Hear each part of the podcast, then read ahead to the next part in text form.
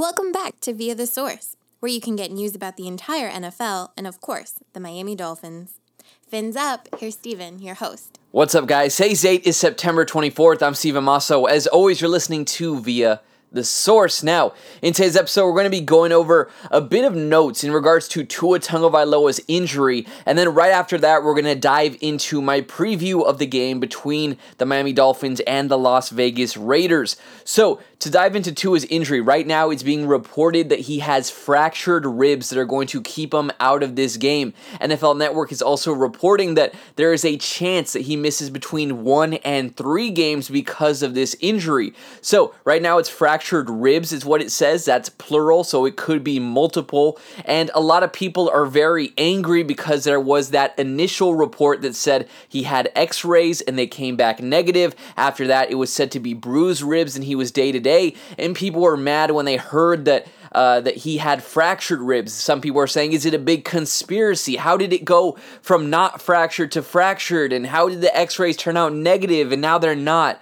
Well, guys, that is specifically why I included in the recap episode uh, Brian Sutterer, the guy who does the YouTube analysis videos. He's a doctor, he does a very good job, and he included specifically that x rays are not a good method to find fractured ribs. It's good to find displaced fractured ribs. So, in that case, you run the risk of having a collapsed lung or other issues like that. But for finding a fractured rib, they have to typically do tests involving, you know, checking for pain or sometimes sonograms. And as a matter of fact, 50% of fractured rib cases go undetected even with uh, x rays that were done on the chest area. So, again, not a big conspiracy here. I figure it's just some of that, that the, the ribs weren't uh, displaced in any sort of way, so they're still in that area, but there's probably some hairline type of fractures if I had to guess about what's happening there. So, to get into the preview here, uh, the Miami Dolphins will be facing off against the Las Vegas Raiders in Las Vegas. It's a game on Sunday at 4:05 p.m. Eastern Time. So the Dolphins are, of course, coming off of one of their more disappointing performances in recent memory. They lost to the Buffalo Bills in their home opener by a score of 35 to 0. This was a game, again, where quarterback Tua Tagovailoa left after his second drive, sustaining that rib injury after a big hit. Jacoby Brissett then took over, but the offensive line was truly just a liability to the health of whoever was behind center for Miami in that game. So the Raiders, on the other hand, are red hot coming off of two impressive wins that have many fans excited that their investments now in Derek Carr and in coach Jon Gruden, they think it is finally paying off. So we're going to begin here by taking a look at the Dolphins and we'll begin with the offensive side of the ball. So to talk about the offense as a whole right now based on again a small sample size which includes a shutout against the Bills, they have been struggling. They are currently 32nd, last place in points per game. They are 31st in yards per drive. In rushing yards, they are 27th. In passing yards, they are 30th. In sacks allowed, they are the fourth most. And in drop passes, they have the most in the NFL. The Dolphins offensively in this game will be led by quarterback Jacoby Brissett, as again, Tua will miss this game with the injury. Brissett is a six year veteran and has some solid stints as a starting quarterback throughout his career, namely with the Indianapolis Colts. Back in 2019, he had his best season. He had 2,942 yards, 18 touchdowns, and 6 interceptions in that season with the Colts. He would finish the year 7 and 8 as the team starter. Now, last week, Brissett struggled. The offensive line again gave him absolutely nothing to work with, and it was evident in this game. Brissett was only 2 for 6 with one interception on passes that travel beyond 10 yards down the line of scrimmage. Now, teammates have been offering praise in regards to Jacoby Brissett. You have safety Eric Rowe saying that he could be a starter on several different teams in this league. And then receiver Albert Wilson said that there won't be much of a drop off from Tua to Brissett, which is, you know, a little bit controversial in some other type of ways. But overall, you have a ton of praise being directed at the backup quarterback here. Now, last week, week's game was just absolutely marred by that atrocious performance from the offensive line. It's been frequently said that in order for the rest of the offense to have any sort of success, the offensive line here would have to improve. Unfortunately for Dolphin fans, through two weeks, this group has regressed severely. A glimmer of hope here exists with rookie tackle Liam Eichenberg, who has been one of the more reliable players despite not having the experience.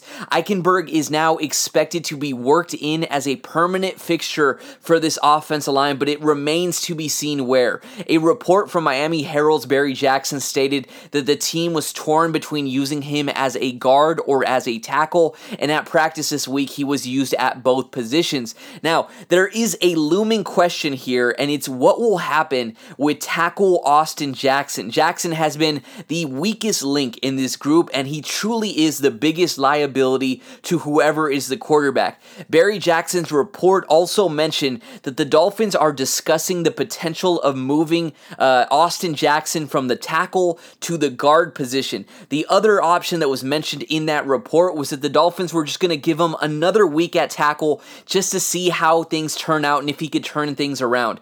Now, regardless of whether he is at tackle or at guard, Jackson will have to have a significant rebound here if he wants to preserve his spot in this lineup at all. Now, tackle Jesse Davis was limited at practice after suffering an injury in last week's game. If Davis is unable to go, that will likely open the door for Robert Hunt to shift over to the tackle position for this game. uh, Davis is, of course, a veteran in this league, but despite that, he was absolutely abysmal last week as well. He was mentioned this week that he felt guilty over surrendering that hit that led to, his injury, but overall, it was an unacceptable performance that a lot of people, you know, you have to expect more from a veteran in Jesse Davis. Now, we move on to the running back position here for Miami. It will be led again by Myles Gaskin. Gaskin still leads the Dolphins in touches, but he isn't dominating the volume the same way that he was last year. That could always change, but last week, Gaskin only had five carries, which was just as many as Malcolm Brown and one fewer than Salvon Ahmed. Last time the Dolphins faced the Raiders, Gaskin had a career day. He would finish with 169 total yards, two touchdowns, including a game saving 59 yard reception uh, where he was able to pick up a ton of yards after the catch. Now, to move on here to the receiver unit, it will feature the return of Will Fuller back to football. First time with the Dolphins this week. He left the team last week citing personal reasons. So, this is again a very speedy element, a deep threat that the Dolphins have needed for some time. I've mentioned it pretty heavily, so it's kind of the same stuff applies there. Miami's receivers, though, overall struggled last week, having an uncharacteristic amount of drops. Albert Wilson had two drops, while DeVante Parker, Jaylen Waddle, and Salvon Ahmed each all had a drop of their own. The Dolphins, again, currently lead the NFL in drop passes. Jaylen Waddle had a productive outing last week. He led the team in receiving yards with a somewhat impressive, modest 48 yards. At this current pace, though, this puts Waddle in a position to finish with just over 900 yards this season. Again, a very small sample size, but it shows that Waddle is having a respectable immediate impact, currently third in the NFL in receiving among the rookies. Now, receiver DeVante Parker currently leads the Dolphins in receiving yards with 123, but there's some problems outside of these two guys because outside of DeVante Parker and Jaylen Waddle, the rest of the Dolphins wide receiver unit has managed to only pick up 22 yards which is absolutely nothing. Tight end Mike Gesicki has also been very quiet this season. Gesicki, who has been struggling as a blocker, has seen his role get slightly reduced because of that. Despite being regarded as a premier receiving tight end, he has only managed three catches for 41 yards this season, and all of those were last week. So we'll move on here to the defensive side of the ball for Miami, which remains the strength of the team for now, having decent performances that were slightly dependent on turnovers, but decent nonetheless. They are currently tied for fourth in the NFL in turnovers. They are still on the higher end of blitzing teams in the NFL. They rank third in the category with blitzes sent on 41% of plays. Now, despite that high blitz rate, though, uh, it isn't necessarily translated to a quality amount of pressure pressure, the Dolphins have only amassed two sacks so far this season, which is 31st in the NFL, and their 5.3% of hurries per dropback is also in the bottom eight of teams in the league. They are currently allowing the fifth most rushing yards per game, and they have surrendered 18 first downs by rushing, which is the third most in the NFL. Their secondary, as expected, is one of the strongest areas of the team. They are allowing a completion percentage of 64%, which is the seventh best in the league, and only 6.4 yards per pass attempt, which is the fifth best. So good stats there. Cornerback Xavier Howard has created turnovers on back to back weeks, proving that the Dolphins were wise to invest in him a little bit more. Last week, Howard was targeted eight times, resulting in only three completions and one interception. The Dolphins front will have to do something, I think, to improve their game. The team gave up a 35 yard run to the Patriots on the first play of week one and a 43 yard run to the Bills on the second play of last week. The Dolphins failed to record a tackle for a loss last week and are actually last in the NFL in that stat with only three tackles for a loss on the entire season. So while I do think the Dolphins have done a good job when it comes to kind of adjusting to stop for the run, it seems like they've given up a big play and then they're able to contain it a little bit after that. I've seen uh, people on Twitter saying, well, if you remove, you know, that big run, then they only allowed two yards per carry or three yards per carry. Well, part of stopping the run also includes preventing the big play. And if Miami is going to continuously give up the big play in the running game, I don't think it's necessarily fair to say, oh, if we subtract that every single week, they did a pretty good job. At some point, they're going to have to do something to prevent the big play from happening to begin with. So we move on here to the Las Vegas Raiders, and we'll begin with the offensive side of the ball for them. The Raiders are first in the NFL in total yards per game, but at the same time, they are 31st in the NFL in rushing yards per game. Their 2.9 yards per carry is the worst in the league, showing how inefficient they are at rounding the ball, while also showing how dependent they are on the pass game. And I'm going to dive into a little bit more of that.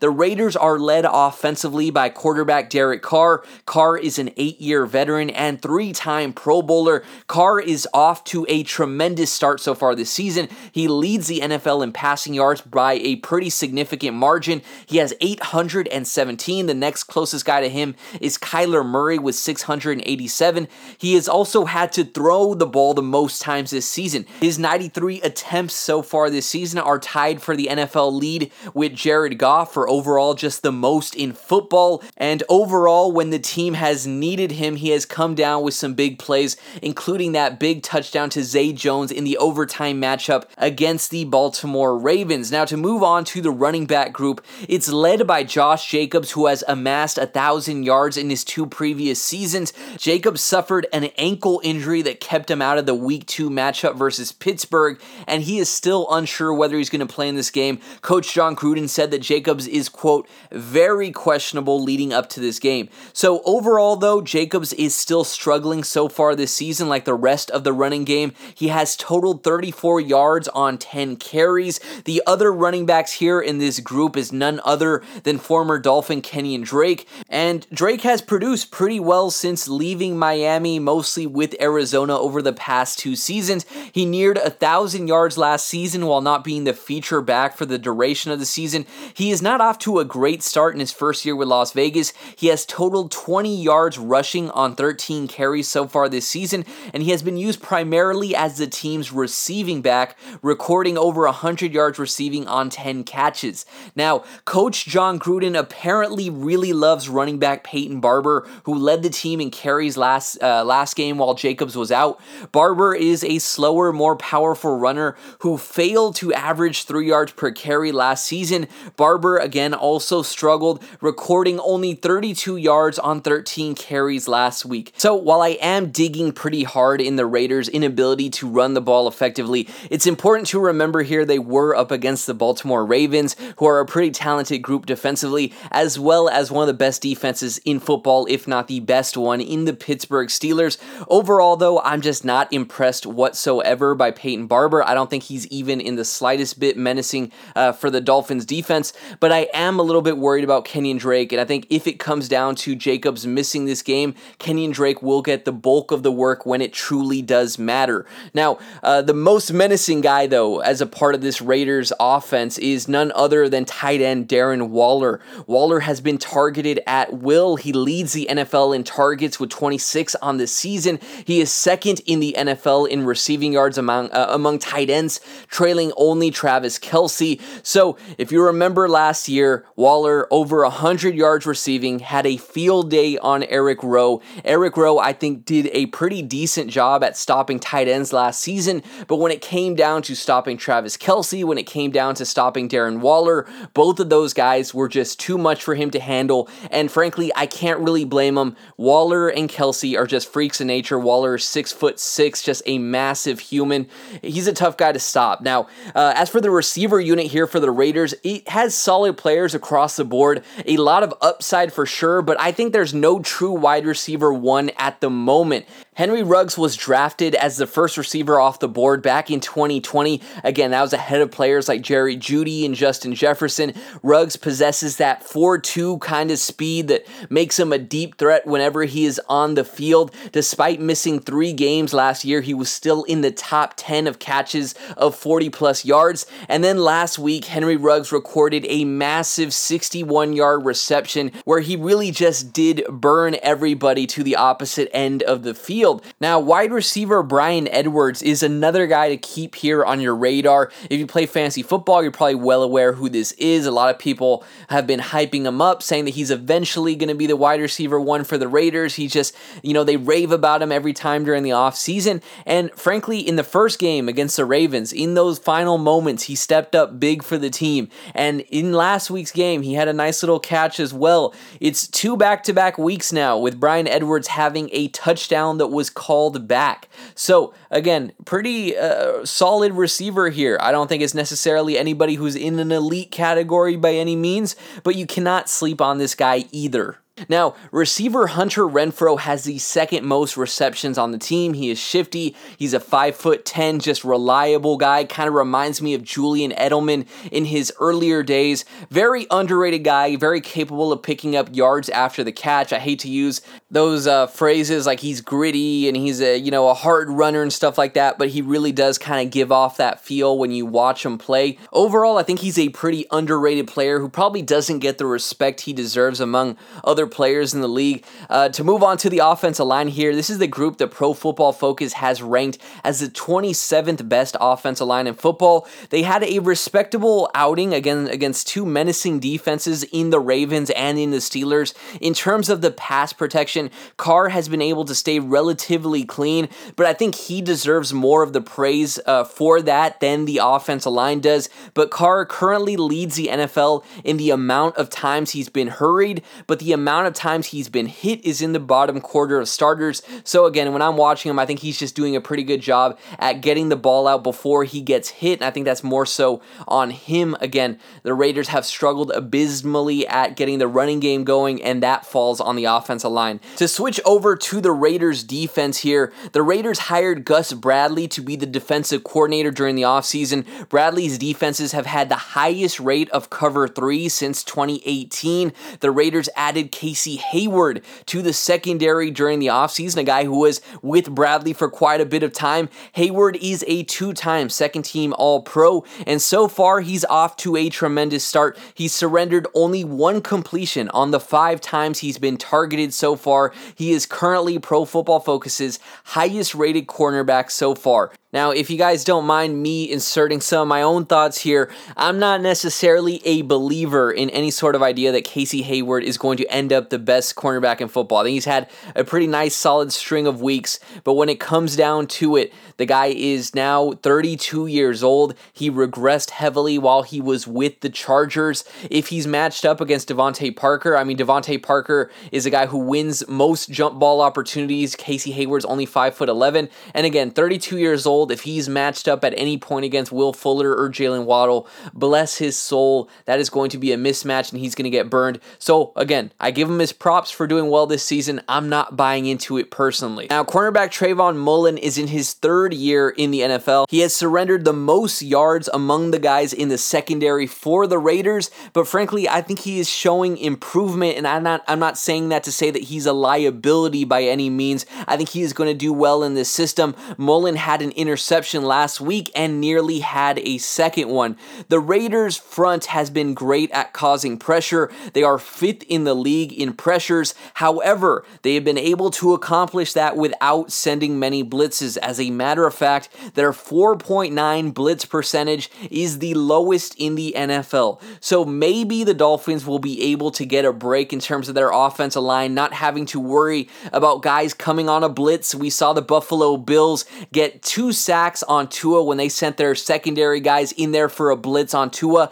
It doesn't look like they're going to have to worry about that against the Raiders, but there will be tough individual matchups against Yannick Ngakoue, against guys like Carl Nassib, against guys like Maxx Crosby. Again, tough matchup. The Raiders are able to cause pressure despite not sending blitzes. It will be interesting to watch. So, to get into my expectations for this game, the first expectation that I have here is that Kenyan Drake has a revenge game to some degree. I'm personally a big believer that coaches want to get their players some touches against a former team.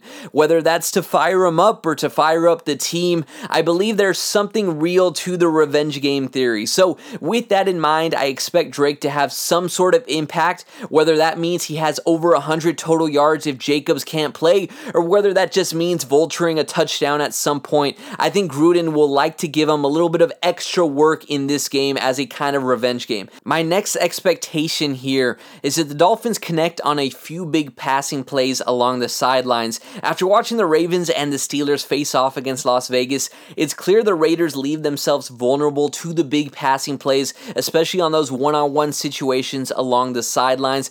Only the Kansas City Chiefs have given up more passing plays of 40 plus yards than the Raiders, and frankly, the Raiders also caught some lucky breaks, so there should have been more. So, whether Miami is forced to air it out because they're behind or not, I think there should be at least some opportunities or two to capitalize, especially with guys like Will Fuller or Jaylen Waddle on a deep passing play. The next thing is not necessarily an expectation, but just something to keep in your mind. Just because Tua is out of this game does not mean the Dolphins have absolutely no chance. Jacoby Brissett is not some backup like Davis Mills of the Texans who's going to come out here with his uh, tail between his legs. He's been a starter, he has had some solid wins throughout his career. He is going to be competitive. It's just going to come down to the offensive line. I reflect back to the game against the Chicago Bears back in 2018, where Tannehill was announced to be out last minute, leading for Brock Osweiler to get the start in that game. Osweiler at that point was already regarded as one of the worst quarterbacks in football, and he was up against a menacing Chicago Bears defense that was led by Khalil Mack. Mack was completely neutralized, and Osweiler ended up having over 300 yards passing in that game, something that nobody saw coming, and the Dolphins got an improbable victory. So that's one thing just to love about this sport in general is that all these guys are competitors. You can scheme up a plan against any team, and any team could win on any given Sunday. So don't expect this to be a complete blowout just based on the game from last week. The Dolphins should still be able to come here with a blank slate and do something here. Now, my keys to the victory the first one that I have here is to limit Darren Waller. While last season we saw the safeties, namely Eric Rowe, do a fairly good job at neutralizing opposing tight ends, Rowe again was exposed against the elite tight ends. Last year, Waller had five catches for 111 yards against Rowe, and Travis Kelce had 136 in a touchdown. So Waller is still very much in a league of his own at the tight end position, and the Raiders are somehow targeting him even more than they did last year. He will likely be a major focus in this game, and limiting him is the first step in slowing down this Raiders offense. Now, the next key to the victory I have here is to create pressure and don't let the Raiders capitalize on broken plays. The Raiders have been able to chuck the ball deep downfield. They're among the top in the league in average depth of target. They're in the top of the league of air yards as well. They throw the ball deep down the field when the opportunity is there. But at the end of the day, Carr is still getting pressured. He's just able to escape it. The Dolphins send a high volume of blitzes, so I do think they have the chance to be effective in that regard. And if they are effective there, what they can't afford to let happen is to have a guy like Henry Ruggs or somebody else beat them deep down the field on a one on one situation. I like the idea of getting the pressure there to really wreak havoc on Derek Carr. Just make sure you're not giving up the big play when you do that. The next key to the victory I have here is to get the running backs involved in this game, even if that is in the passing game. Last year, we saw Gaskin had a breakout performance against his team. Again, a different uh, defensive coordinator, but uh, still a lot of the same players from the, uh, the defensive side of the ball. The Raiders last year surrendered the fourth most total yards to the running back position. Getting the ground game going, I think, will be important, but being able to incorporate Gaskin and Ahmed in the receiving game, I think think is what will be crucial. My next key to the victory here is allow Ahmed or Gaskin, and for some reason, I'm thinking Ahmed specifically to hit the hole on the inside runs. It seems like, in particular, the area the Raiders were struggling to stop the run was on the inside. We saw Ty'Son Williams of the Baltimore Ravens break one big through the middle. We saw Lamar Jackson thrive in that area. Najee Harris had the majority of his yards running it inside. I don't think the Dolphins would necessarily have success running the ball to the outside, but if they just have somebody hit the hole hard in the middle, I think there's a decent chance they might be able to break one big there. And I mentioned Salvon Ahmed in particular there because when the Dolphins went up against the Chargers last year and Gus Bradley was the defensive coordinator, the Dolphins won this game and Salvon Ahmed had a terrific outing. It was the game where he had 21 carries for 85 yards, and guess where the majority of his yards came? It was mostly in the center area of the field. On his inside runs, he had 58 of his yards, and then the rest of them came on more of the outside runs. So that wraps up my keys to the victory. I have a new segment here that I might include in future episodes from this point forward. A lot of it will be familiar. It is the stats to know. Again, I, usually refer to these throughout the episode, but just to kind of refresh, the Dolphins defense is last in the league in tackles for a loss this season with only three on the season. Another stat here is Myles Gaskin had a career high 169 total yards last year against the Las Vegas Raiders. Next stat to know here here is the Raiders are first in the NFL in yards per game, but they are 31st in rushing yards per game, dead last in yards per carry. Outside of Jaylen Waddle and DeVante Parker, the rest of the Dolphins wide receivers have totaled only 22 yards this season. Will Fuller, again, I've mentioned this stat pretty frequently. By himself, he had four catches of 40 plus yards last year in only 11 games, which was just as much as the entire Dolphins Dolphins team. The Dolphins have won their last three games when Tua was not the starter, and they won those games by a margin of 87 to 20. I will say two of those again were against the New York Jets. The last stat here to know is the Raiders have the lowest blitz percentage in the NFL at 4.9%. The Dolphins have the third highest with 41%. So you have two drastically different approaches here defensively that will be showcased on Sunday. Guys, guys, that is how I'm going to wrap up today's episode. As always, if you want to follow me on Twitter, you can do so. That is at Shady Steven and at Via the Source on Twitter. I would greatly appreciate it. If you enjoy the episode, please leave a review on the Apple Podcast app. It really does help and mean a lot to me. If you have any topics, things you would like for me to discuss, I would love to get more engagement with you guys and get some interesting topics and questions incorporated into more episodes. So feel free to reach out to me on Twitter and let me know that you have a question for the podcast. I will gladly discuss it on the next episode. Guys, that is how I'm going to wrap it up. Until next time, I'm Steven Masso, and this was Via the Source.